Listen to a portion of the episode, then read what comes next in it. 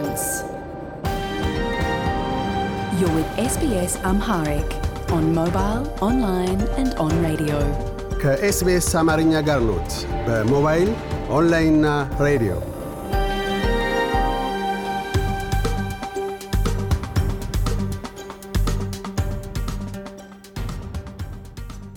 የዛሬውን ስርጭታችንን የምናስተላልፍባት ምድር ልማዳዊ ባለቤቶችን አንስተን እውቅናን ልንቸር እንወዳለን። የኤስቢኤስ አማርኛ ፕሮግራም ለኩሊናገር ሁራንጁሪ ወይ ውራንግ ሰዎች ለአሁንና ቀደምት አረጋውያን አክብሮቱን ይገልጣል። እንዲሁም ዛሬ ስርጭታችንን ለምታደምጡበት ለአቦርጂናልና ቶረስ መሽመጥ ደሴት ምድር ልማዳዊ ባለቤቶች እውቅናን ይቸራል። ሰኞ ሚያዝያ 10 2014 አድማጮቻችን እንደምን አምሽታችኋል? ዘወትር ሰኞ እንደ ኢትዮጵያ ሰዓት አቋጠር ከምሽቱ አራት ሰዓት እስከ አምስት ሰዓት ድረስ በቀጥታ ከኤስቢኤስ ሬዲዮ ጣቢያ የምናስተላልፈውን የአማርኛ ቋንቋ ፕሮግራም ስርጭታችንን አሁን ጀምረናል። አገርኛ ሪፖርት፣ የማህበረሰብ ለማህበረሰብና የቃለ ምልልስ ዝግጅቶቻችን ተካተዋል። አገርኛ ሪፖርት የኢዜማ ፓርቲ በብልጽግና ፓርቲ ላይ የሰነዘረውን ትችት ቀዳሚ ትኩረቱ አድርጓል። በቃለ ምልልስ ዝግጅታችን ዶክተር ተግባር ይግዛው የኢትዮጵያ ሕክምና ማኅበር ፕሬዚደንት ሰሞኑን ስለተካሄደው የማኅበሩ 58ኛ ዓመታዊ ጉባኤና እንቅስቃሴዎች አንስተው ይናገራሉ። እስከ ፕሮግራማችን ማብቂያ ቆይታችሁ ከእኛ ጋር ይሁን። የፕሮግራሙ አዘጋጅና አቅራቢ ካሳሁን ሰቦቃ ነኝ።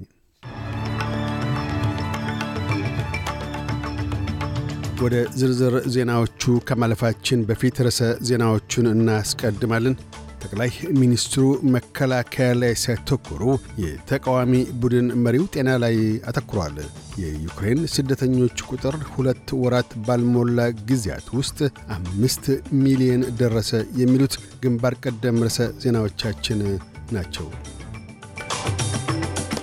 ጠቅላይ ሚኒስትር ስኮት ሞሪሰን ዛሬ ሰኞ ኤፕሪል 18 የምርጫ ዘመቻቸውን እያካሄዱ ካሉበት ምዕራብ አውስትሬልያ የድንበር ፖሊሲን የቅስቀሳቸው ማዕከል ያደረጉ ሲሆን መንግሥታቸው ዳግም ከተመረጠ ለሁለት የባህር ኃይል patrol ጀልባዎች ጥቅም ላይ ማዋያ የሚሆን 124 ሚሊዮን ዶላርስ መመደባቸውን አስታውቀዋል። እንዲሁም በጊዜያዊ የደህንነት ጥበቃ ቪዛ አሰጣጥ ላይ ፓርቲያቸው ከሌበር ፓርቲ ያለውን ልዩነት አጎልተው በማንሳት ትችት ሰንዝረዋል። ሌበር በተቃራኒው ወደ ረጅም ጊዜ ነዋሪነት የሚያሸጋግር ቋሚ የደህንነት ጥበቃ ቪዛ እንዲሰጥ ይሻል። አቶ ሞሪሰን የሌበር ቋሚ የቪዛ ፕሮግራም ድንበር አሻጋሪዎችን ለሕገ ወጥ የሰዎች ሽግግር መልሶ የሚጋብዝ ነው ብለው ትችታቸውን ያጠናከሩ ቢሆንም ያ ስለመሆኑ ማስረጃ ወይም መረጃ እንዲያቀርቡ ሲጠየቁ ግና የትችታቸውን እውነታ የሚያጠናክር ምላሽ ሊሰጡ አልቻሉም። የጠቅላይ ሚኒስትሩ የድንበርና ጥገኝነት ጥያቄዎች የማስፈራሪያ ዘመቻ የተነሳው ሌበር ፓርቲ ሜዲኬር በሊበራል ናሽናልስ ቅንጅት መንግሥት የበጀት ቀነሳ ይደርስበታል የሚለውን ቅስቀሳ ተከትሎ ነው። በሌላ በኩል የሌበር ፓርቲ የቅንጅቱ መንግሥት የሜዲኬር በጀትን ይቀንሳል ቅስቀሳ የማስፈራሪያ ዘመቻ አይደለም ሲል ራሱን ተከላክሏል።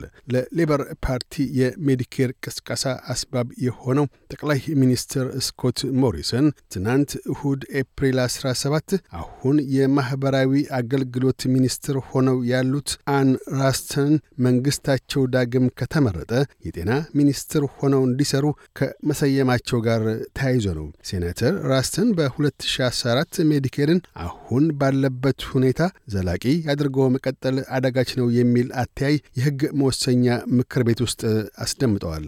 የሌበር የአገር አቀፍ ምርጫ ቃል አቀባይ ጄሰን ክሌር የሊበራል ናሽናልስ ቅንጅት record በራሱ ምስክር ነው። ባለፈው የፓርላማ የሥራ ዘመን ሜዲኬር ላይ 900 ቅነሳና ለውጦችን አድርጓል። የሚቀጥለው የአውስትራሊያ የጤና ሚኒስትር እንዲሆኑ የታሰቡት አሁን ካለው የዕዳ መጠን አንድ ሦስተኛ አንሶ በነበረበት ወቅት የአውስትሬልያ የብድር ካርድ መጠን ጣራ ላይ ደርሷል። በዚህ አይነት መቀጠል አይቻልም ማለታቸውን አውስትራሊያውያን ያውቃሉ። የአውስትራሊያ ሕዝብ የሊበራል ፓርቲና ሚኒስትሯ በሜዲኬር ጉዳይ ላይ ስለምን ሊያምናቸው እንደማይገባ ልብ ሊል ይገባል በማለት ነቀፌታን ሰንዝረዋል። የሩሲያ ወረራ ከተካሄደ ሁለት ወራት ባነሱ ጊዜያት ውስጥ የዩክሬን ስደተኞች ቁጥር አምስት ሚሊየን ደረሰ። የስደተኞቹ ቁጥር የአገር ውስጥ ተፈናቃዮች ሆነው ዩክሬን ውስጥ የምግብ መጠለያና ጥበቃ የሚሹትን ሰባት ነጥብ አንድ ሚሊዮን ሰዎች ያካተተ አይደለም። የግጭቱ መጠን እየከረረ መሄድ አስቸኳይ የሰብአዊ እርዳታ አቅርቦትና ድጋፎችን ግድ እያለ ነው። የወርልድ ቪዥን አውስትሬሊያ ዋና ሥራ አስፈጻሚ ዳንኤል ወርድስወርዝ አስቸኳይ ግብራዊ ምላሽ ካልተሰጠ ከቶንም የተፈናቃዮች ቁጥር ከዚህም ሊያሻቅብ እንደሚችል አመላክተዋል። አያይዘውም የአምስት ሚሊዮን ቁጥርን ማሰቡ እጅጉን አዋኪ ነው።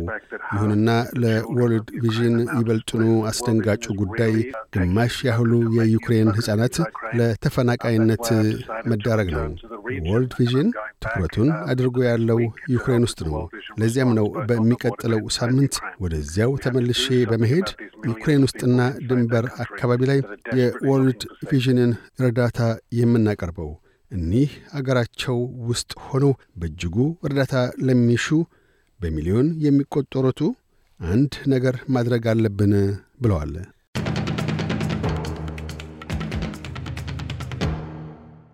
በዚሁ ወደ ውጭ ምንዛሪ ተመን ስናመራ አንድ የአውስትራሊያ ዶላር 68 ዩሮ ሳንቲም ይመነዘራል። አንድ የአውስትራሊያ ዶላር 73 የአሜሪካ ሳንቲም ይሸርፋል። አንድ የአውስትራሊያ ዶላር 37 ኢትዮጵያ ብር ከ72 ሳንቲም ይዘረዘራል። ቀጥለን የነገውን የአውስትሬሊያ ዋና ዋና ከተሞችና የአዲስ አበባን አየር ጠባይ ትንበያ እናሰማለን። ፐርስ ፀሐያማ ይሆናል። ዝቅተኛ 13፣ ከፍተኛ 27። አድላይድ ሊያካፋ ይችላል። ዝቅተኛ 12፣ ከፍተኛ 20።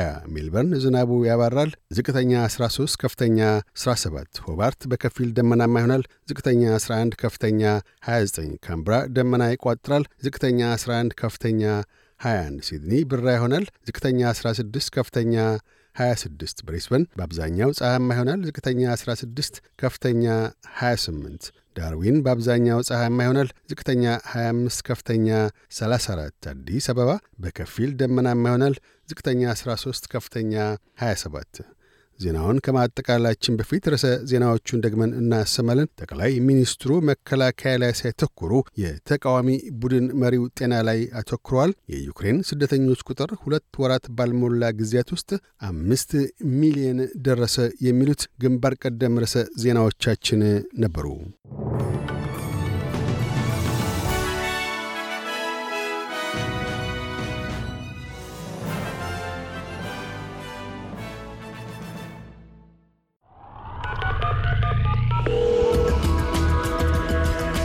ሀገርኛ ሪፖርት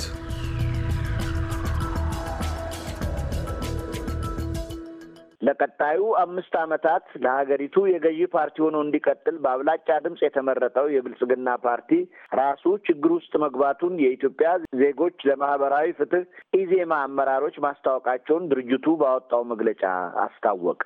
ይህን ያስታወቀው ሐሙስ ሚያዝያ ስድስት ቀን ሁለት ሺ አስራ አራት ዓመተ ምህረት የኢዜማ ፓርቲ የበላይ ኃላፊዎች ፓርቲው ወቅታዊ ባሏቸው አምስት ጉዳዮች ላይ በተለይም የኑሮ ውድነትና የዋጋ ግሽበትን፣ የከተማ መሬት ወረራ፣ የጸጥታ ችግር፣ የሃይማኖት ተኮር ችግሮችን በተመለከተ መግለጫ በሰጠ ወቅት ነው። በዚህም ወቅት ከሁሉም በላይ የኢዜማ አመራሮችን የመግለጫ አቅጣጫ ከፍ ያለ ትኩረት የሰጠው ከኑሮ ውድነቱ በላይ የብልጽግና አመራሮች የእርስ በርስ ሰጥ አገባ ለአገር ስጋት መሆኑን መጥቀሳቸው የዕለቱ ጋዜጣዊ መግለጫ ልዩ ትኩረት እንዲስብ ያደረገ ንግግር መሆኑን ያገኘነው ዜና አመለከተ። የኢዜማ ሊቀመንበር አቶ የሸዋስ አሰፋ ኢትዮጵያ ለዘመናት በተለያየ የመንግስት ስርዓት ውስጥ የነበረች አሁንም ያለች ለወደፊትም የምትኖር አገር ናት። አገር በእንዲህ አይነት ሁኔታ ውስጥ ችግር በሚገባበት ወቅት ስልጣን ላይ ያለው አካል መምራት በማይችልበት ወቅት የኢትዮጵያ ሕዝብ መላ አለው የሚል እምነት አለኝ ብለዋል። በጣሊያን፣ በቱርክ፣ በሶማሊያና በሌሎች በርካታ ወረራዎችና ወረርሽኞች ወቅት አገር የቀጠለችበት ታሪክ የሚታወስ መሆኑን የገለጹት ሊቀመንበሩ አቶ የሸዋስ ሲቀጥሉ በብልጽግና ወይም ሌሎች የህዝብ ወኪል ነን በሚሉ አካላት የተፈጠረውን አለመግባባት በተመለከተ የአማራና የኦሮሞን ህዝብ ማንም እየተነሳ እንደ ብርጭቆ የሚገጨው ሳይሆን አብሮ የኖረና ለወደፊትም አብሮ የሚኖር በርካታ እሴቶች ያሉት ነው ሲሉ ጨምረው ተናግረዋል። ስልጣንን በአደራ የተቀበለው ብልጽግና ፓርቲ ኃላፊነቱን እየተወጣ አለመሆኑን የጠቀሱት ሊቀመንበሩ የሸዋስ የገዢው ፓርቲ ኃላፊነቱን በመዘንጋት በተለይም የስራ ዕድል ፈጠራ፣ በሰላም ወጥቶ የመግባትና የመልካም አስተዳደርና መሰል ጥያቄዎችን መመለስ ሲያቅተው ሌላ የታሪክ ትርክት በመፍጠር ተከተሉኝ እያለ መሆኑን ገልጸዋል። በእኛ እምነት ካልቻሉ በር ዘግተውና ስልጣናቸውን አስረክበው እንደ ሌላው ፓርቲ መደባደብም ሆነ መጨቃጨቅ አለባቸው። ህዝብ አናት ላይ ለመደባደብና ህዝብ ትከሻ ላይ የራስን ስሜት ማገንፈል አይቻልም ብለዋል። አስቦ መናገር መተግበርና በኃላፊነት መንቀሳቀስ ያስፈልጋል ያሉት አቶ የሸዋስ ይህ ጥጋብና ትዕቢት አይደለም፣ የአመታት የወራት እድሜ የለውም። በጣም ብዙ ትዕቢተኛ ሲተነፍስበት ያየንበት ጊዜ ስለነበር ትዕቢት የማያዋጣ መሆኑን በዚህ አጋጣሚ መናገር እፈልጋለሁ በማለት አስረድተዋል። ኢዜማ የተጀመረው አገራዊ ምክክር መድረክ ተገቢ ትኩረት እንዲያገኝ መንግስት ከሌሎች ፓርቲዎች ጋር በጋራ መስራት እንደሚጠበቅበት አቶ የሸዋስ ገልጸዋል። የውሃና ኢነርጂ ሚኒስቴር የሁለት ሺ አስራ አራት ዓመተ ምህረት የዘጠኝ ወራት እቅድ አፈጻጸም ሪፖርት ለፓርላማ ባቀረበበት ወቅት በሀያ አስራ ሁለት ዓመተ ምህረት እና በሀያ አስራ ሶስት ዓመተ ምህረት የቀድሞ የውሃ መስኖና ኢነርጂ ሚኒስቴር ለፓርላማ ያቀረባቸውን የአፈጻጸም ሪፖርቶች እንደገና ገልብጦ አምጥቷል በሚል ከህዝብ ተወካዮች ምክር ቤት አባላት ከፍተኛ ወቀሳ እንደቀረበበት ከፓርላማ ያገኘነው ዜና አመለከተ።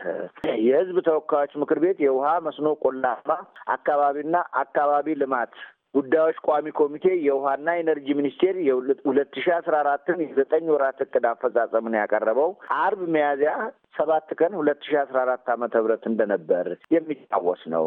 ሚኒስቴሩ በቋሚ ኮሚቴው እጅግ ነውር ተግባር የተባለውም በተቋሙ የበላይ ኃላፊዎች ያልተገመገመ ሪፖርት ለቋሚ ኮሚቴው በዘጠኝ ወራት ፈጽሜዋለሁ ብሎ መላኩ ከፍተኛ ወቀሳ አስከትሎበታል ብሏል።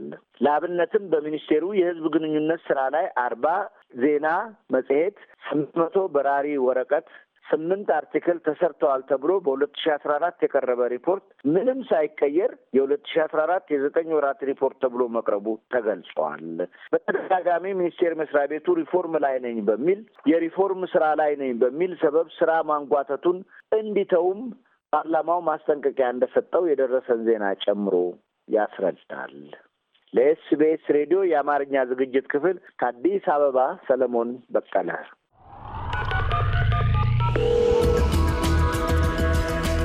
ሀገርኛ ሪፖርት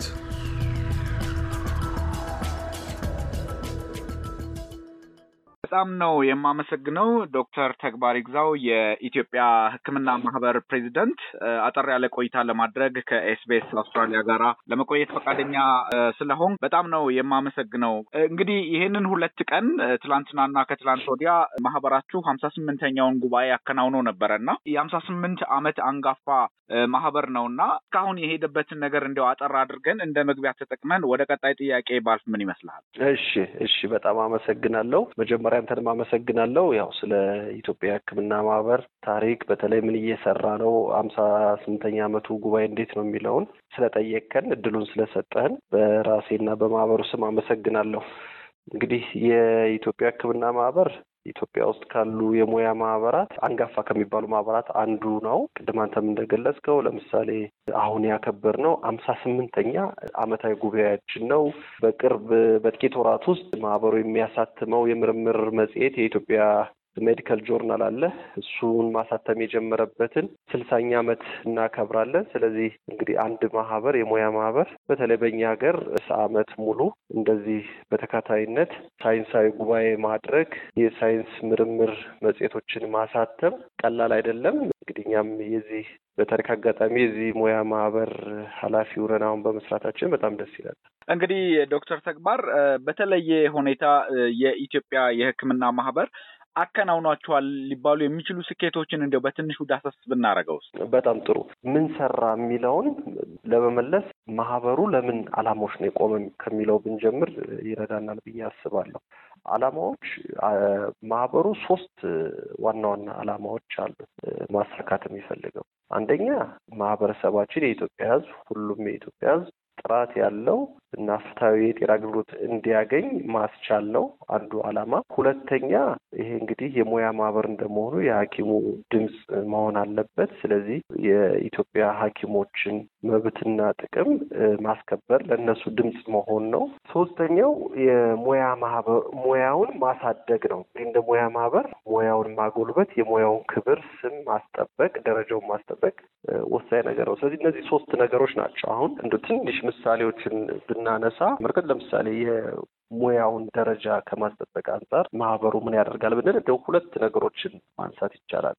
አንደኛ ላለፉት ስልሳ ዓመታት ቅድም እንደገለጽኩልህ የኢትዮጵያ ሕክምና ማህበር የኢትዮጵያ ሕክምና መጽሔትን ወይም የኢትዮጵያ ሜዲካል ጆርናል የምርምር መጽሔትን ያለማቋረጥ ሲያሳትም ነበር። እንግዲህ ሐኪሞች እና ሌሎች የጤና ባለሙያዎች በጤና ዙሪያ የተለያዩ ምርምሮችን አድርገው ምርምሮቻቸውን የሚያሳትሙበት አንዱ የስኮላርሊ መድረክ የምርምር መጽሔት ነው። ይህንን በማድረጉ ኢትዮጵያ ውስጥ በሕክምናና በጤና ዙሪያ ምርምር እንዲደረግ አዳዲስ ነገር እንዲታወቅ ስለ በሽታ፣ ስለ ማህበረሰባችን የጤና ሁኔታ የተሻለ እውቀት እንዲኖር ለመርዳት ሞክረዋል። ይሄ እንግዲህ የሕክምና አገልግሎቱን ስለ ሕክምና ያለንን እውቀት እያጎለበተ የሚመጣ ነው።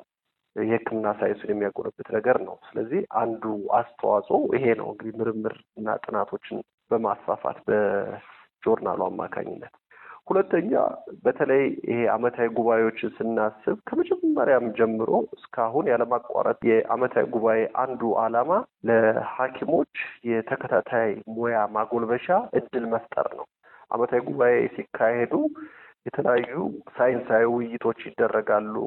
አዳዲስ ሀሳቦች ይቀርባሉ። የምርምር ወረቀቶች ይቀርባሉ። የ panel discussion ይደረጋል። የዘንድሮውን እንኳን ብንወስድ አመታዊ ጉባኤ ከመደረጉ አንድ ሳምንት ቀደም ብለን ቀድሞ የተዘጋጁ ስድስት የ continuing medical education ወይም ተከታታይ የሕክምና እውቀት ማጎልበቻ ትምህርቶች ነበሩ። በስድስት የተለያዩ ርዕሶች በተለያዩ ቀሮች ሲሰጡ የነበሩ ማለት ነው። እነዚህ ርዕሶች ራሱ የተመረጡት ወቅታዊ ሁኔታዎችን ርዕሱን ራሱ የአመታዊ ጉባኤያችን ስንመለከት ሐኪሞቻችን ለአንደኛው ክፍለ ዘመን ማዘጋጀት ምን ያህል ዝግጁ ናቸው የሚል ነው እና አሁን እንደምናውቀው እንደ ያለፉትን ሁለት ዓመታት እንኳን ብንመለከት ሀገራችን ውስጥ የገጠሙን ትልልቅ ቀውሶች አሉ። አንድ በኮቪድ ወረርሽኝ የተከሰተ ቀውስ አለ፣ የጤና ቀውስ። ሌላው ደግሞ ከጦርነቱ ጋር ተያይዞ በጤና ስርዓታችን ላይ የደረሰ ከባድ ቀውስ አለ። ስለዚህ ሐኪሞቻችን ዘመን ለሚያጋጥሙ እንደዚህ እና ሌሎችም አሁን የማንገምታቸው ፈተናዎች ራሳቸውን እንዲያዘጋጁ ተከታታይ የሙያ ማጎልበቻ ትምህርት መውሰድ አለባቸው እና ይሄን በማስመልከት ለምሳሌ የፓናል ውይይቶች ነበሩ። ሶስት ፓናል ውይይቶች አንዱ የጤና ስርዓታችን ምን ያህል እንደዚህ አይነት ቀውስ ዝግጁ ነበር፣ የሰጠው ምላሽስ ምን ያህል አጥጋቢ ነበር፣ አሁንስ ምን ተምረናል የሚል ጠንካራ የፓናል ውይይት ነበር።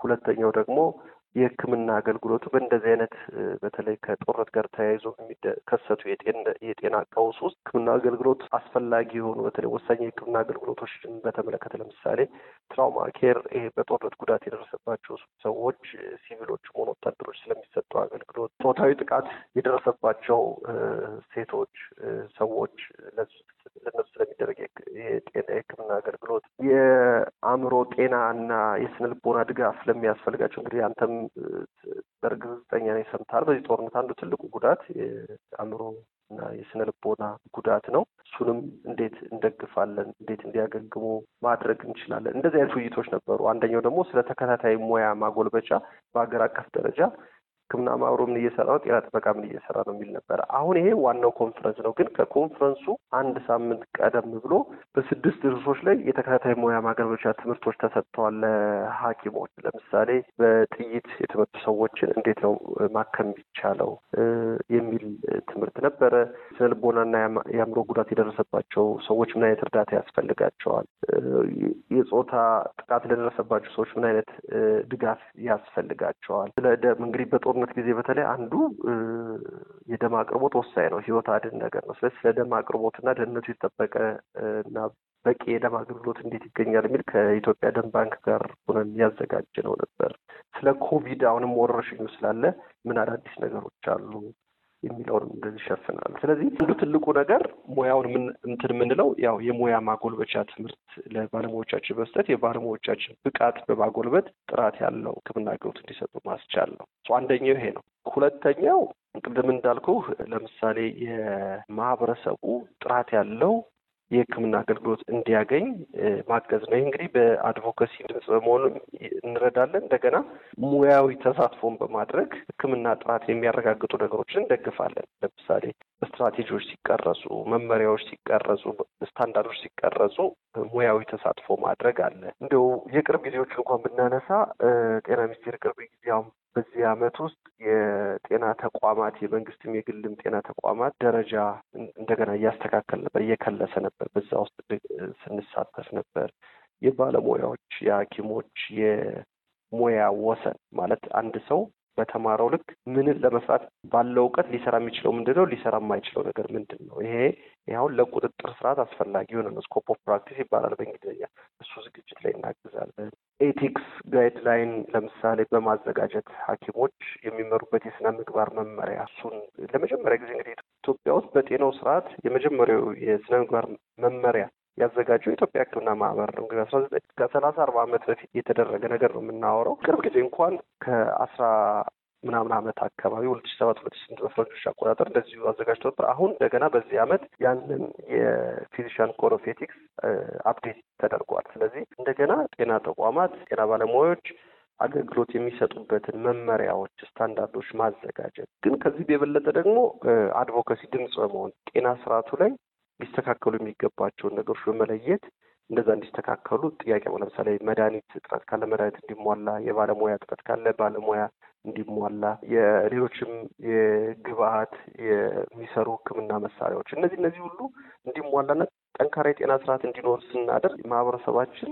የተሻለ የጤና አገልግሎት እንዲያገኝ እድሉን እንፈጥራለን ማለት ነው። እንግዲህ የመጨረሻው ሶስተኛው እንደ ሙያ ማህበር የምንቆመው ለባለሙያው መብት ነው ብዬ ያለው ስለዚህ ሕክምና ባለሙያዎቻችን የሚያነሷቸው ጥያቄዎች ካለ ለእነሱ ድምፅ በመሆን የሚመለከተው አካል ጋር በመነጋገር ችግሮች እንዲፈቱ ማድረግ ነው። ለምሳሌ ባለፉት ጥቂት ዓመታት ለሐኪሞች ዋና ችግር ሆኖ ያለው አሁንም ድረስ ሙሉ በሙሉ ያልተፈታው የስራ እድል በፊት ብዙ ችግር ያልነበረ ግን ባለፉት ጥቂት ዓመታት ውስጥ ሐኪሞች ከተመረቁ በኋላ ስራ ማግኘት እየተቸገሩ ነው። ይሄ ችግር እንዲፈታ ከጤና ሚኒስቴር ጋር የተለያዩ አማራጮችን እንዲመለከት ያው ግፊት በማድረግ ሙያዊ ድጋፍን በማድረግ ስንሰራ ነበር። ለምሳሌ አንዱ ችግር የበጀት ችግር ነው። የመንግስት ጤና ተቋማት ያላቸው በጀት ውስን ከመሆኑ የተነሳ ሰው አይቀጥሩም ወይም ያለው መደብ ድሮ የነበረ መሻሻል ያለበት ዝም ብሎ አንድ ጤና ተቋም ላይ ይህን ያህል ሐኪም ያስፈልጋል ሲባል በትክክል የስራውን ጫና የማህበረሰቡ የጤና ፍላጎት ያላመላከተ ስለሆነ ይሄ staffing norm ወይም staffing standard የሚለውን ማለት ምን ያህል ሐኪም ምን ያህል ነርስ ያስፈልጋል የሚለው ነገር በመረጃ ላይ ተመርኩዞ እንደገና እንዲሻሻል እንዲደረግ ጥረት ስናደርግ ነበር። የሚመደበውም ገንዘብ ከፍ እንዲል መረጃ በማቅረብ በተለያየ ሚዲያም ላይ በመቅረብ ቀጥታም ከኃላፊዎች ጋር ከሚኒስትር ከሌሎችም ኃላፊዎች ጋር በመነጋገር ጥረት ስናደርግ ነበር። በግሉ ሴክተርም ያለው የመቅጠር አቅም እንዲያድግ የግሉ ጤና ስርዓት እንዲጎለብትም እንደዚሁ ጥረት ስናደርግ ነበር። ከዚህም ካለፈ የውጭ ሀገር የስራ እድልም ቢሆን ይሄ የመጀመሪያው ምርጫችን ባይሆንም አገር ውስጥ የስራ እድል ማግኘት ካልቻሉ ውጭ ሀገር የስራ እድል እንዲፈጠር በሚል እንግዲህ ከጤና ሚኒስቴር፣ ከውጭ ጉዳይ ሚኒስቴር፣ ሰራተኛና ማህበራዊ ጉዳይ ሚኒስቴር ከተለያዩ አካላት ጋር ተከታታይነት ያለው ውይይት ግፊት ስናደርግ ነበር። እንግዲህ ይሄ ሙሉ በሙሉ ችግሩን ፈቶታል ብለን ባንልም ባለፉት ዓመታት መልካም እድሎች ተፈጥረዋል። ለምሳሌ የኮቪድ ወረርሽኝ ሲከሰት ብዙ ባለሙያ ያስፈልግ ነበር። ስለዚህ አንዱ ግፊት ስናደርግ የነበረው ስራ ላይ ያሉትን ባለሙያዎች እንደገና ወደ ሌላ ወስደን ስራውን ከምንጎዳ እውቀትና ክህሎቱ እያላቸው ስራ ያልሰጠናቸውንም ባለሙያዎች ብናሰማራ ለእነሱም ስራ እድል ፈጥረን የኮቪድ ወረርሽኙንም የተሻለ መከላከል እንችላለን የሚል ውይይት ስናደርግ ነበር። ያም ፍሬ አፍርቶ ብዙ ብዙ ሐኪሞች በኮቪድ ወረርሽኝ ሀገራቸውንም ጠቅመው ለእነሱም ስራ እንዲያገኙ ተደርጓል። እሱም ካለፈ በኋላ ደግሞ እነዚህ ቋሚ ሆነው እንዲቀጠሩ ከጤና ሚኒስቴር ጋር ስንነጋገር ነበር። እሱም ተሳክቶ ብዙዎቹ ቋሚ contract ተሰጥቷቸው ለኮቪድ ወረርሽኝ አጭር ጊዜ ብቻ ሳይሆን ወደ ጤና ስርዓቱ ውስጥ በመደበኛ እንዲሰሩ ተደርጓል። አሁን ደግሞ ቅርብ ጊዜ ከአጋር ድርጅት ጋር matching fund arrangement መጀመሪያ የፌዴራል መንግስት የተወሰነ ገንዘብ፣ ለጋሽ ድርጅት የተወሰነ ገንዘብ፣ ቀስ በቀስ በሶስት አመት ውስጥ ደግሞ ክልሎችም የበለጠ ኃላፊነቱን ወስደው ሙሉ በሙሉ ራሳቸው እንዲችሉ የሚያደርግ ስምምነት በመስማማት ወደ ሶስት ሺህ የሚሆኑ ሐኪሞች እንዲቀጠሩ ማስታወቂያ በኦሮሚያ፣ በአማራ፣ በደቡብ፣ በሁሉም ጋምቤላ፣ አዲስ አበባ ወጥቷል። እንግዲህ ይህንን እንደ ምሳሌ የማነሳልህ ችግሩ መጀመሪያ መከሰት ያልነበረበት ችግር ነው። ግን ችግሩ ሲከሰት የሕክምና ማህበሩ ቅድሚያ ሰጥቶ ይሄ ነገር እንዲፈታ የሚቻለን ያህል ጥረት ስናደርግ ነበር። የመጨረሻ አንዱ ይህን ችግር ለመፍታት የሰራ ነው ብዙ ካፒታል ሳያስፈልገው ሐኪሙ ራሱ በቡድንም ሆነ በግል የራሱን ስራ መስራት እንዲችል ሌሎች ሀገሮች ለምሳሌ አሜሪካ ውስጥ አለ office practice ልክ እንደ ቢሮ ከፍተህ consultation መስጠት ትችላለህ። ኢትዮጵያ ውስጥ እንደዚህ አይነት ይህን የሚፈቅድ የቁጥጥር ስርዓት አልነበረም፣ ስታንዳርድ አልነበረም። ወይ ክሊኒክ ነው የሚኖርህ ወይ ሆስፒታል ነው የሚኖርህ። ክሊኒክ ሆስፒታል ካል ያለው የመሰረተ ልማት ፍላጎት የካፒታል ፍላጎት ከፍ ያለ ነው። ስለዚህ እንኳን አዲስ ሐኪሞች ብዙ የሰሩ ሐኪሞችን ያንን ለመክፈት ይቸግራቸዋል።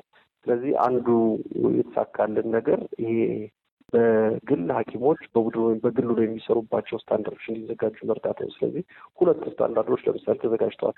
office practice እና medical plaza። medical plaza specialist ኦች አንድ ትልቅ ህንፃ ላይ ሆነው የተለያየ አይነት specialist service ሊሰጡበት የሚችሉ infrastructure ኡ የነሱ መሆን ሳያስፈልገው ተከራይተው፣ office ፕላዛ ደግሞ ልክ እንደ ቢሮ ንጹህ የሆነ የተወሰነች basic ነገር ካለው ተመላላሽ outpatient ተመላሽ ሕክምና ወይም ማማከር መስራት የምትችልበት ነው። ይሄም እንግዲህ ሕክምናን ለማህበረሰቡ ጥራት ያለው ሕክምናን ለማድረስ ይረዳል። ለባለሙያው ደግሞ የስራ እድል ይፈጥራል። ከመንግስት ብቻ ጠባቂ እንዳይሆን ማለት ነው። እንግዲህ እነዚህ በጥቂቱ እንደው ባለፉት ሁለት ሶስት ዓመታት ማህበሩ የቆመላቸውን ዓላማ ለማሳካት ምን ሰርቷል የሚለው እንደው በምሳሌ ለመግለጽ ይፈልግ እያደመጡ የነበረው የኤስቢኤስ አማርኛ ፕሮግራምን ነበር።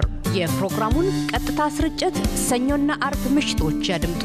እንዲሁም ድረገጻችንን በመጎብኘት on demand እና በኤስቢኤስ ራዲዮ mobile app ማድመጥ ይችላሉ። ድረገጻችንን SBS dot com dot au Amharic ን ይጎብኙ። በጣም አመሰግናለሁ ዶክተር ተግባር። እኔም በቅርበት የመከታተል እድሉ ስለነበረኝ በተለየ ደግሞ በኮሮና ጊዜ ታደርጉት የነበረው እንቅስቃሴ እንዲያው ግን አንድ ነገር ላንሳ። ከሰሞኑ እንግዲህ የተከናወነው የሀምሳ ስምንተኛው ዓመታዊ ጉባኤያችሁ እንደ ሁልጊዜ ሁሉ በየዓመቱ እውቅና ትሰጣላችሁ። የተለያዩ ጥናቶች ይፋ ይሆናሉ። የሕክምና ባለሙያዎች እንደ ስራቸው እውቅና የሚያገኙበትም ስርዓት አላችሁና በዘንድሮ ደግሞ የጤና ሚኒስትሯን ጨምሮ ሌሎችንም እውቅና ሰጥታችኋል እንዲሁ ስለዚህ ነገር የተወሰነ መረጃ ቢሰጡን ብዬ ነው። እሺ፣ አመሰግናለሁ። ትክክል ነው። አንዱ በአመታዊ ጉባኤ ውስጥ ጊዜ የምናከናውነው ነገር ለሌሎች አርአያ የሚሆን ስራ የሰሩ ሐኪሞች እንግዲህ ብዙ ልምድ ያላቸው አንጋፋ ሐኪሞችም ወጣት ሐኪሞች ወንድና ሴት ሕክምና ተማሪዎች በከፍተኛ ውጤት በሚማሩበት ዩኒቨርሲቲ ወይም የሕክምና ትምህርት ቤት ከፍተኛ ውጤት አምጥተው ከባቻቸው የጨረሱ ተማሪዎችን እንደዚህ እውቅና እንሰጣለን። ለተቋምም እንደዚሁ ማለት ነው። አምና በኮቪድ ወረርሽኝ ምክንያት የተሟላ እውቅና መስጠት አልቻለም። አምና የኮቪድ ሕክምና ለሰጡ ሕክምና አገልግሎቶች የኤካ ኮተቤ የቅዱስ ጳውሎስ ለነሱ ነበረ የእውቅና የሰጠ ነው። በዛ ወረርሽኝ ወቅት ቀዳሚ ሆነው ከፍተኛውን ኃላፊነት ወስደው የሕክምና አገልግሎት ስለሰጡ፣ ዘንድሮ ግን እንደ በፊቱ ሁሉ ለተማሪዎችም ለአንጋፋ የሕክምና ባለሙያዎችም እንዲሁ የህይወት ዘመን አስተዋጽኦ ላደረጉና ለወጣት ተስፋ ያላቸው በአጭር ጊዜ ብዙ ነገር ለሰሩ ብለን እውቅና ሰጠን። እንግዲህ ዘንድሮ አንጋፋ በሚለው እንደ lifetime በሴቶች ምድብ ክብር ሚኒስትራችን ዶክተር ሊያ ታደሰን እውቅና የሰጠነው። እንግዲህ ይሄ ሁሉም ኢትዮጵያዊ እንደሚገነዘበው ያለፉት ጥቂት ዓመታት ዶክተር ሊያ በሚኒስትርነት የሰራችበት ጊዜ በጣም ለኢትዮጵያ በተለይ የጤና ስርዓቱ ፈታኝ ጊዜዎችን ሁለት ፈተናዎችን ያለፍንበት ነው። አንዱ ዓለም አቀፉ የኮሮና ወረርሽኝ ነው። ሁለተኛው ደግሞ አሁን በጦርነቱ ጋር ተያይዞ በጤና ስርዓታችን ላይ የደረሰው ከባድ ጉዳት ነው። ስለዚህ ከዛ እንዲያገግም መልሶ በመገንባት የጤና ሚኒስቴር ከፍተኛ የመሪነት ሚና ተጫውቷል። ለዚህ ደግሞ ሚኒስትሯ ትልቅ አስተዋጽኦ አድርጋለች። ኮሮናም እንደዚሁ አሁንም በሺ የሚቆጠሩ ሰዎችን ብናጣም የተፈራውን ያህል ጉዳት ሳያደርስ ውስን ባለው በሆነው ሀገራዊ አቅም ሙያ ማህበራትን በውጭ ሀገር ያለውንም ሐኪም ባለሙያ በማሳተፍ ሀገር ውስጥ ያለውንም የተለያየ የህብረተሰብ ክፍል በማሳተፍ መልካም የሚባል ምላሽ እንዲኖር ለሰጠችው አመራር እውቅና ለመስጠት ከዚህ በፊትም የኢትዮጵያ ሕክምና ማህበር የቦርድ አባሉና ሙያ ማህበሯንም ማገዟን ግንዛቤ በማስገባት ነው እንግዲህ ዶክተር ሊያን ለዚህ ሽልማት ያጨናል። በወንዶች በኩል ደግሞ ዶክተር ገመችስ ማሞ ነው እውቅና የሰጠነው። ዶክተር ገመችስ ማሞ አሁን ያለው የስራ አመራር ቦርድ ከመመረጡ በፊት ለሁለት ተርም የኢትዮጵያ ሕክምናን ማህበር በፕሬዚዳንትነት መርቷል። በመራበትም ጊዜ ለማህበሩ በጣም ደከመኝ ሰለቸኝ ሳይል የግል እንግዲህ የሚሰራው private practice ነው።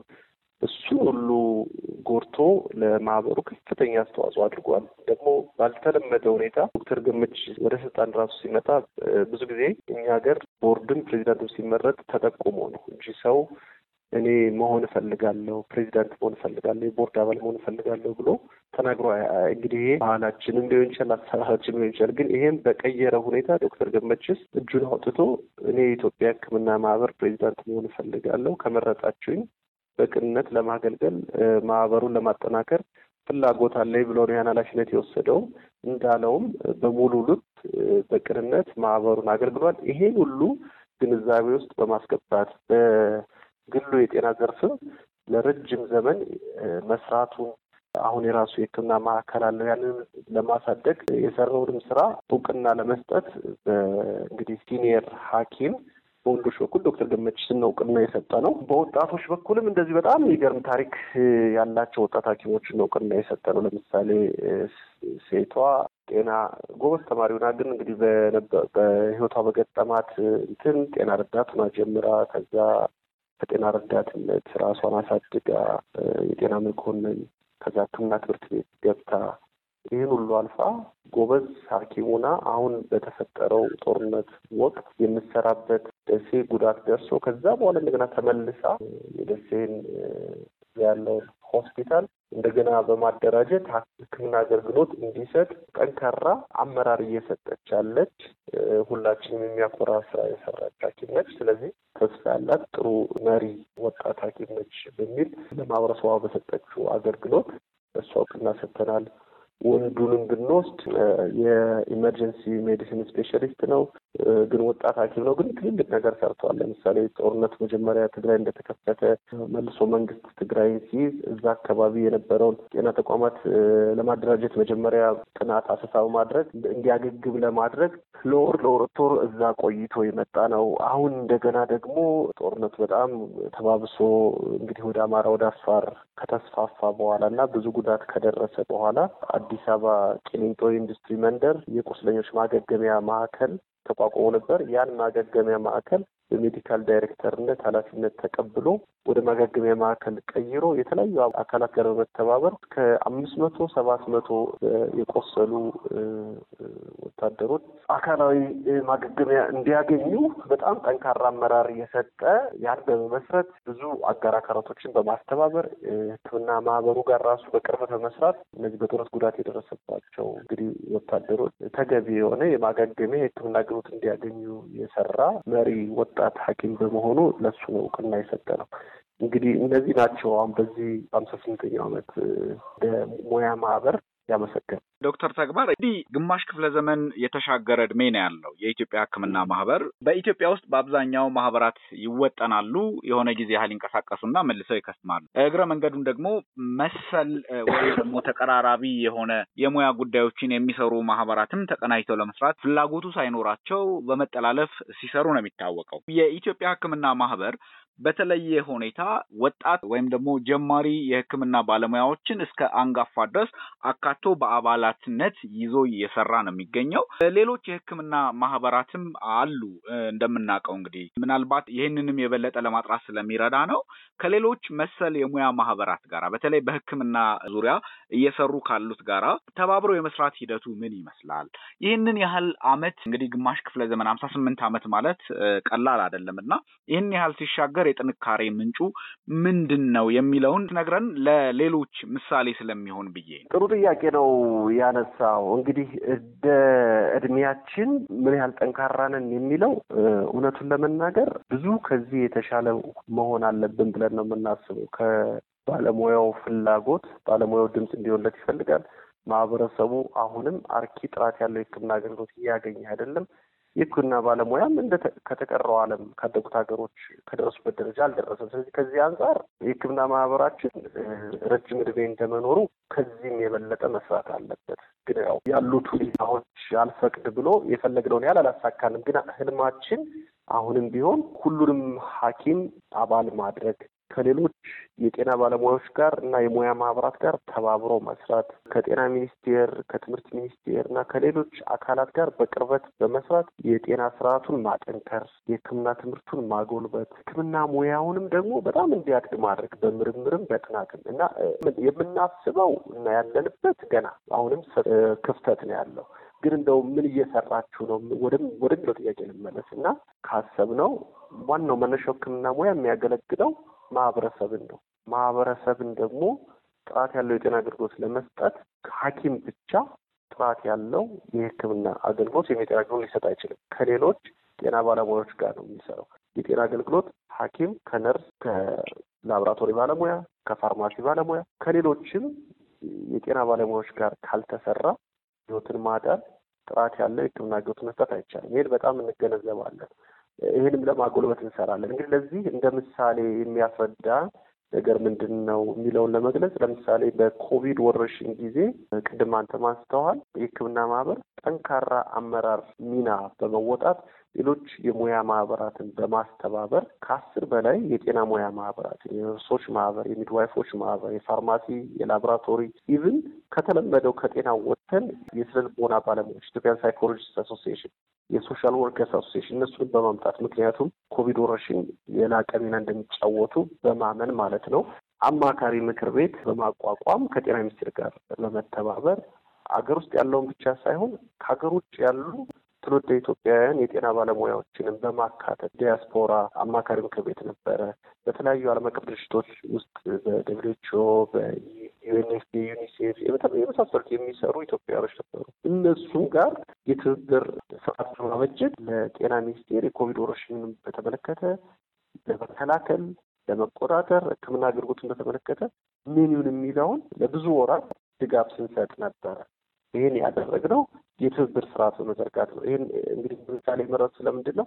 ይህ አማካሪ ምክር ቤት የኢትዮጵያ ሕክምና ማህበር ፕሬዚዳንት ነኝ። የዚህ አማካሪ ምክር ቤት ሊቀመንበር የነበር ግን ይህ አማካሪ ምክር ቤት እነዚህን ሁሉ የጤና ሙያ ማህበራት አንድ ላይ ያሰባሰበ ነበር። ስለዚህ ችግሩ ሲመጣም ራሱ እኛም አስፈላጊነቱን በመገንዘብ ግን ደግሞ የመሪነት ሚናን በመጫወት ከሌሎች ሙያ ማህበራት ጋር ተባብረን ለሀገራችን ፈታኝ በነበረው በኮቪድ ወረርሽኝ ወቅት ለባለሙያዎች ስልጠና መስጠት፣ ለጤና ሚኒስቴር ምክር በመስጠት የቁጥጥር ስርዓቱ ላይ ደግሞ መሻሻል አለባቸው የምንላቸው ነገሮች ላይ ድምፅ በማሰማት የተለያዩ press briefing፣ conference release በማድረግ ከህብረተሰብ ጤና አጠባበቅ ማህበር፣ ከፋርማሲ ማህበር፣ ከሌሎችም ማህበሮች ጋር በመሆን ስንሰራ ነበር። ስለዚህ ይሄ እንግዲህ እንደ አንድ ማሳያ የሚረዳን ከሆነ የኢትዮጵያ ሕክምና ማህበር ከሌሎች ሙያ ማህበራት ጋር ተቀራርቦ መስራት ያምናል። እኔም ባለሁበት በዚህ በተሰጠኝ ኃላፊነት አንድ ማሳካት የምፈልገው ከበፊቱ even በተሻለ ሁኔታ በጤና ሙያ ማህበራት መካከል ቅርርብ እንዲኖር ማድረግ ነው። ይሄ ነው እንግዲህ አንዱ። የቀረ ካለ እድል ልስጥ ዶክተር። ሌላው በዚህ አጋጣሚ ማንሳት የምፈልገው የኢትዮጵያ ሕክምና ማህበር የእናንተም ሬዲዮ ባለበት አውስትራሊያም አውሮፓም አሜሪካም የትኛውም ዓለም አፍሪካም ቢሆን የትኛውም መካከለኛው ምስራቅ ቢሆን ያሉ ሐኪሞች ጋር ተቀራርቦ መስራት ይፈልጋል ያላቸው ምክንያቱም የትም ቦታ ቢሆኑ ኢትዮጵያውያን ሐኪሞች ሀገራቸውን ማገዝ እንደሚፈልጉ እናምናለን። ብዙ እውቀትና ልምድ እንዳላቸው እናምናለን። ኢትዮጵያ ሕክምና ማህበር ኢትዮጵያ ውስጥ ያለውን ሐኪም ብቻ ሳይሆን ከኢትዮጵያ ውጭ ያለውንም ሐኪም አሰባስቦ ቅድም ባልኳቸው ሶስት ዋና ዋና ነገሮች ጥራት ያለው ሕክምና አገልግሎት ማህበረሰባችን እንዲያገኝ ማስቻል፣ ለሐኪሙ ጥቅም መቆም እና የሕክምና ሙያን ማሳደግ በሚለው ውስጥ አስተዋጽኦ እንዲያደርጉ እንፈልጋለን እና ይህንም ለማሳካት network doctors ብለን እንደ አንድ platform የፈጠርነው አለ። እሱም platform ምንድን ነው? ራሱ ውጭ ያሉ ባለሙያዎች ሐኪሞች ከእነሱ ተወካዮችን በመምረጥ በትብብር የሚሰሩ ነገሮችን አቅዶ መተግበር ዲያስፖራው ወይም ትውልደ ኢትዮጵያ የሆነው ሐኪም ሕክምና አገልግሎትን በማሳደግ በሀገር ውስጥ ተሳታፊ እንዲሆን እኛ እንደ ድልድይ ሆነን ይህንን ማመቻቸት በዚህ ውስጥ መስራት እንችል ነው። ስለዚህ ይህንን የሚያዳምጡ የሕክምና ባለሙያዎች ካሉ በዚህ ተሳትፎ እንዲያደርጉ ለእረፍትም ሲመጡ ወይም እዛም ሆነው የኢትዮጵያ ሕክምና ማህበር ጋር ተቀራርቦ መስራት ፍላጎት ካላቸው አብረን መስራት እንደምንፈልግ በዚሁ አጋጣሚ ለመግለጽ እፈልጋለሁ። ዶክተር ተግባር ይግዛው የኢትዮጵያ ሕክምና ማህበር ፕሬዚዳንት፣ የሰሞኑን የሀምሳ ስምንተኛውን ዓመት ጉባኤያችሁን መነሻ በማድረግ የኢትዮጵያ ሕክምና ማህበር እየሰራ ነው የሚለውንና የጉባኤውን ዋና ዋና ክንውኖች ከ SBS አውስትራሊያ ጋር አጠር ያለ ቆይታ በማድረግ ገለጻ ስላደረክልን እጅግ አድርጌ አመሰግናለሁ። መልካም ጊዜ እመኝልሃል። እሺ፣ እኔም አመሰግናለሁ። እያደመጡ የነበረው የ SBS አማርኛ ፕሮግራምን ነበር። የፕሮግራሙን ቀጥታ ስርጭት ሰኞና አርብ ምሽቶች ያድምጡ። እንዲሁም ድረገጻችንን በመጎብኘት on demand እና በ SBS mobile app ማድመጥ ይችላሉ። ድረገጻችንን SBS dot com dot au Amharic ን ይጎብኙ። ሰላም ጤና ይስጥልኝ ውድ የ SBS ሬዲዮ ተከታታዮች እንደምን ሰነበታችሁ። ከሳምንት እስከ ሳምንት ለእናንተ ይሆናሉ ብለን የምናስባቸውና ወደ እናንተ ጆሮ የምንልካቸውን ማህበራዊ፣ ፖለቲካዊና ኢኮኖሚያዊ ጉዳዮች ላይ ትኩረት የሚያደርጉ ዝግጅቶቻችን ቀንና ሰዓታቸውን ጠብቀው መድረሳቸውን ቀጥለዋል። ለዛሬ ከስነ ጽሑፉ መስክ ከዘውጉ አንጓ መዘን ግጥምን ካባ እናለብሳለን። እናንተም በሁሉም አማራጮች ከእኛ ጋር በመሆን ግጥምን ካባ ታለብሱ ዘንድ ጋበዝን። መልካም ቆይታ። አብራችሁ ያላችሁት ከኤስቢኤስ ራዲዮ የአማርኛው ዝግጅት ጋር ነው። የሥነ ግጥምን ብያኔ አስመልክቶ ብዙ ጽንሰ ሐሳቦች ይተነተናሉ። የግጥም ምንነት፣ ግጥም ምንድን ነው? የግጥም አይነቶች፣ ግጥም ከሌሎች የሥነ ጽሑፍ ዘውጎች አንጻር እንዴት ይታያል? ገጣሚስ ማን ነው? ባለቅኔና ገጣሚስ ምንና ምን ናቸው? የሚሉና በርካታ ሐሳባዊ ክርክሮች በሁሉም አቅጣጫዎች ይሰማሉ። በስተመጨረሻም ብያኔ ለመስጠትና ከአንድ ድምዳሜ ለመድረስ አስቸጋሪ በመሆኑም ግጥምን ወይም ስነ ግጥምን ሁሉም በገባውና አውዱ በተገለጠለት ልክ እየበየነው መጓዙን ቀጥሏል።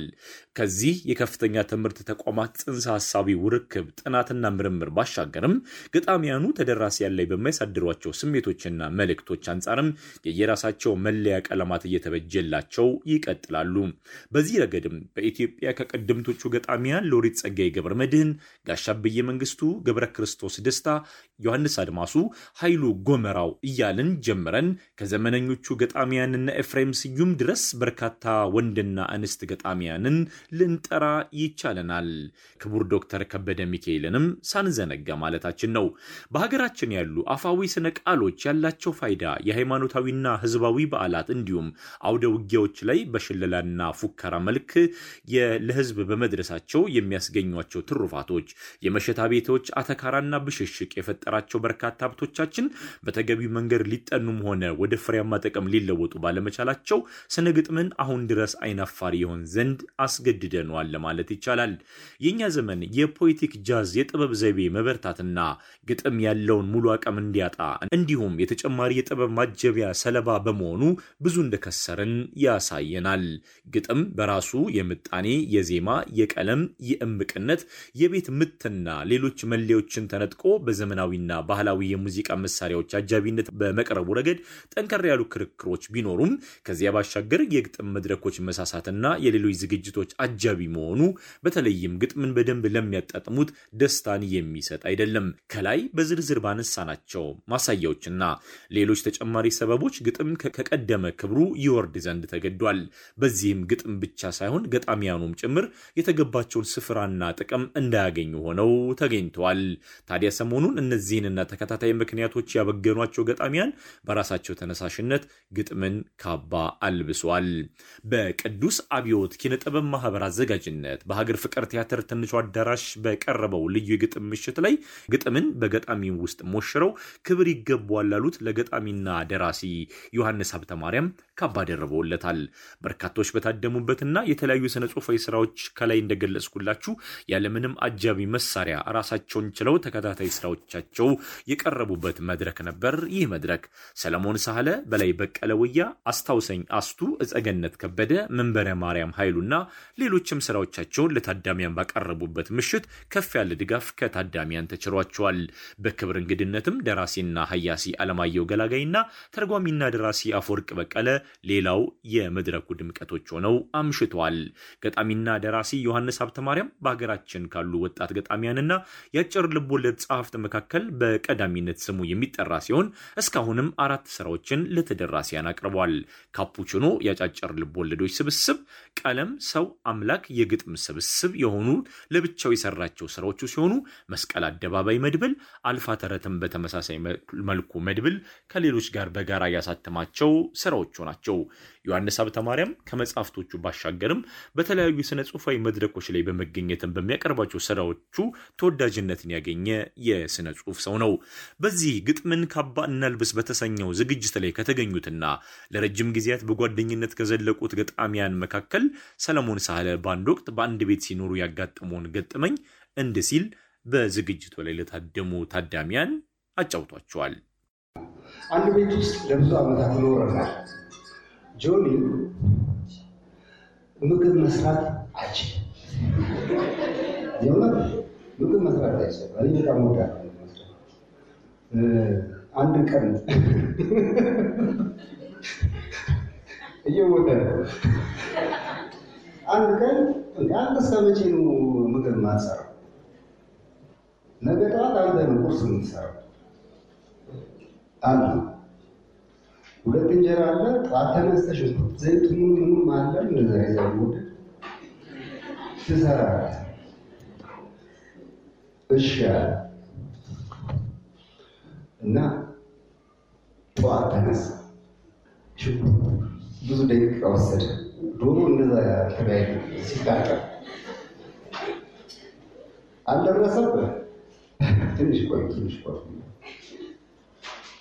ብቻ ሲብላላ ምናምን ምናምን ከዛ እንጀራው ሲገባው እንሰማለን። አልደረሰም። ሁለት እንጀራ ነው ድስቱ ውስጥ ያደረገው። አይ ትንሽ ቀጠን ብሎብኛል ዛሬ ያንተን ቁርስ ነው የምንበላው። እንጀራ ገዝተናና አወቀው። እውነት ነው የምነግራችሁ። ሄደ እንጀራ ገዝቶ መጣ። ሶስት እንጀራ ገዝቶ መጣ። አይ ትንሽ ቀጠን ይባላል።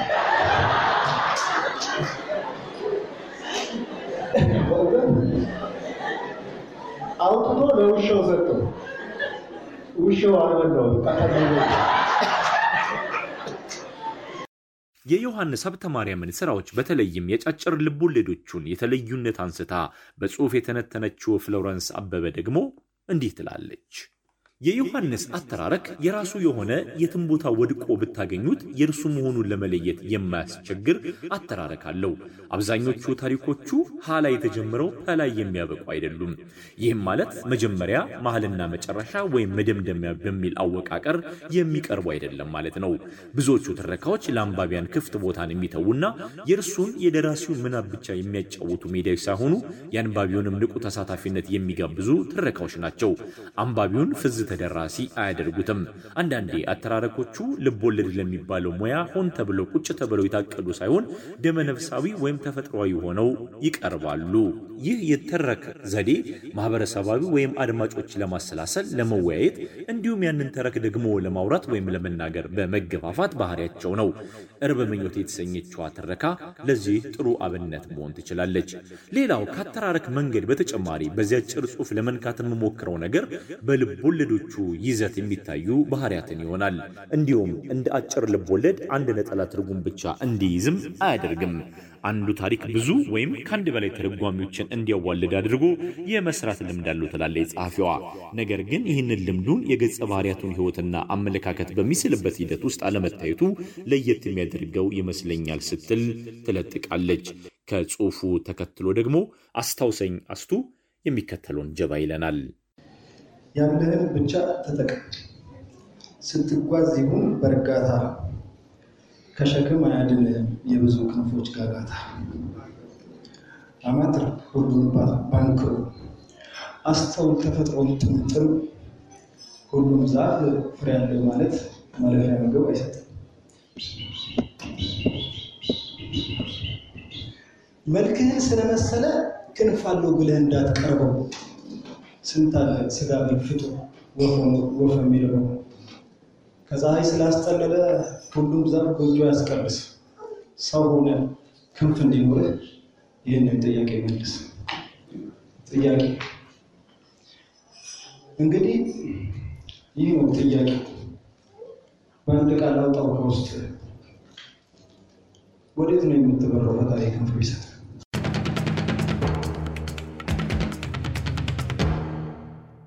ወደ ጸሐፊው ሐሳቦች እንመለስ። በነገረ ጉዳይ ምርጫዎችም በዘልማድ በጣም የላቁ ከፍ ያሉና ዝቅ ያሉ ርዕሰ ጉዳዮች ብሎ የሚያበላልጣቸው ሐሳቦች የሉትም ትላለች ዮሐንስ ሀብተ ማርያምን ጸሐፊዋ። እንዲያውም እነዚህን ተለምዷዊ ምደቦችን አደባልቆ በመጠቀም አንድ ታሪክ ይሰራባቸዋል። ሲያደባልቃቸው ደግሞ አንዳቸው ለአንዳቸው እንዳይስማሙ አድርጎ አይደለም። በታሪክ ነገራው ውስጥ ያንን ያህል ጨለምተኛና ቆዛሚ ባይሆኑም የብዙሃኑን እውነት ወይም reality ከተለመደው ተደራሲያኑ በታሪክ ቦታ ራሳቸውን አስቀምጠው የትረካው አንድ አካል ሆነው በሚያነቡበት ሂደት ድንገት እንደ ደራሲ ጣልቃ በመግባትና ፍሰቱን በማናጠብ የሚያነቡት ነገር ቅልጥ ያለ ፈጠራ ታሪክ እንደሆነ ጥቆማ ሰጥቶ ይወጣል። ልብ ወለድ እያነበብን እንደሆነ እንድንረሳው አይፈልግም። ሌላው የድርሰቶቹ ገጸ ባህሪያትን በተመለከተ የተወሰነ ነገር ማለት ከተቻለ ቀደም ሲል እንዳነሳናቸው ያተራረክ መንገዱ፣ የርዕሰ ጉዳይ አጠቃቀምና ሌሎችም ሁሉ የገጸ ባህሪያቱ አፈጣጠርም እንዲሁ ዘልማዳዊ አይነት አይደሉም ትላለች። አብዛኛው የሰው ልጅ ለሚጠቀማቸው ነገሮችም ያንን ሊያል ሲለፍ አይታይም። አብዛኛው የሰው ልጅ እንደ ዘበት በሚያልፋቸው ነገሮች ደግሞ ሊታመም ይችላል ትላለች። ሰናይና እኩይ ተብሎ የሚመደቡ ማንነትም በገጸ ባህሪያት ውስጥም አናገኝም ስትል ትቀጥላለች። እነዚህና ሌሎች ሀሳቦችን ደግሞ ኋላ ላይ እንመለሳለን። እስኪ በመድረኩ ላይ ከቀረቡ ግጥሞች መካከል ተወዳጁ ገጣሚ በላይ በቀለ ወየን አድምጠን ተመልሰን እንምጣ። ሁሌ እየቀጠረች ሁሌ እያረፈደች ሁሌ የምትቀረው ገጣሚው በሙሉ አንዲት ሴት ነው እንደ በጋራ የሚያፈቅረው? ብዬ እስክጠረጥር እስከ ቀና ድረስ አሁን ምን ይባላል? የአንቺ ቀጥሮ መምጣት የአንቺ ቀድሞ መድረስ ትቀሪያለሽ እያልኩ ታረፍጃለሽ እያልኩ ብዙ ጊዜ አለፈ። ገጣሚው በሙሉ ፍቅረኛው ቀርታበት ትመጣለች የሚል እልፍ ግጥም ጻፈ። እኔ ግጥም ጠፋኝ፣ ከሀገሩ ገጣሚ በማነሴ ከፋኝ። ቅናት ልቤን በላው፣ ብዕሬን ጨነቀው። ቀጥረሽኝ ካልቀረሽ እንደምታፈቅሪኝ እሺ እንዴት ነው ማውቀው?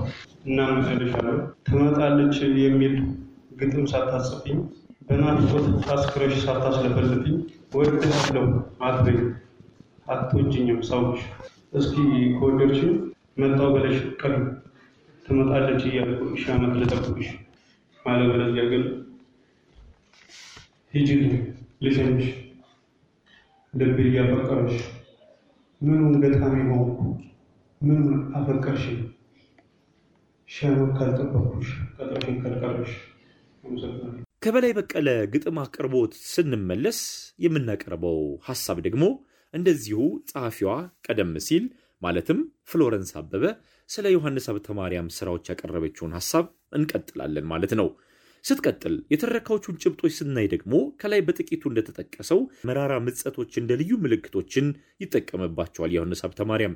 እንዲሁም በአንድ ስራው ላይ የሚታወቅ ሙዚቃና ሙዚቀኛን ከፈጠራ ታሪኩ ጋር በማዳቀል ለራሱ አዲስ የሆነ የትረካ ድምፀትን ፈጥሮ እናገኘዋለን ትላለች።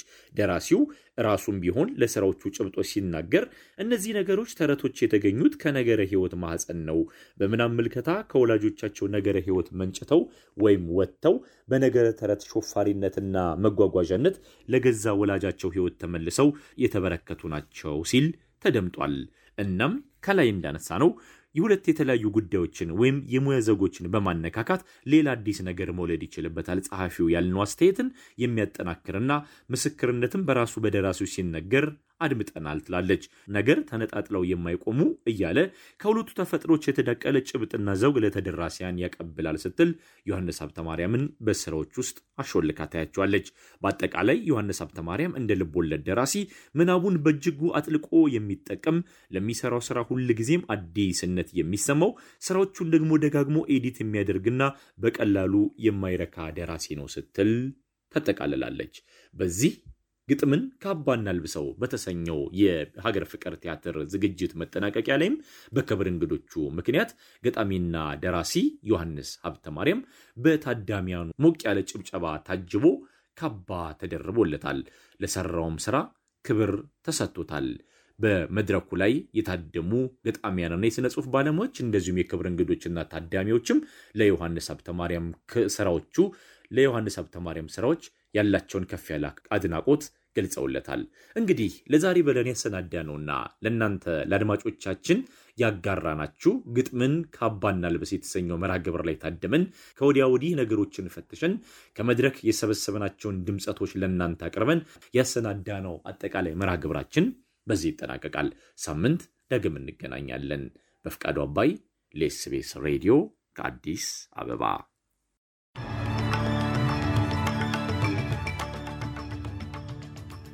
አድማጮቻችን ከመሰናበታችን በፊት ርዕሰ ዜናዎቹን ደግመን እናሰማለን። ጠቅላይ ሚኒስትሩ መከላከያ ላይ ሲያተኮሩ የተቃዋሚ ቡድን መሪው ጤና ላይ አተኩረዋል። የዩክሬን ስደተኞች ቁጥር ሁለት ወራት ባልሞላ ጊዜያት ውስጥ አምስት ሚሊዮን ደረሰ።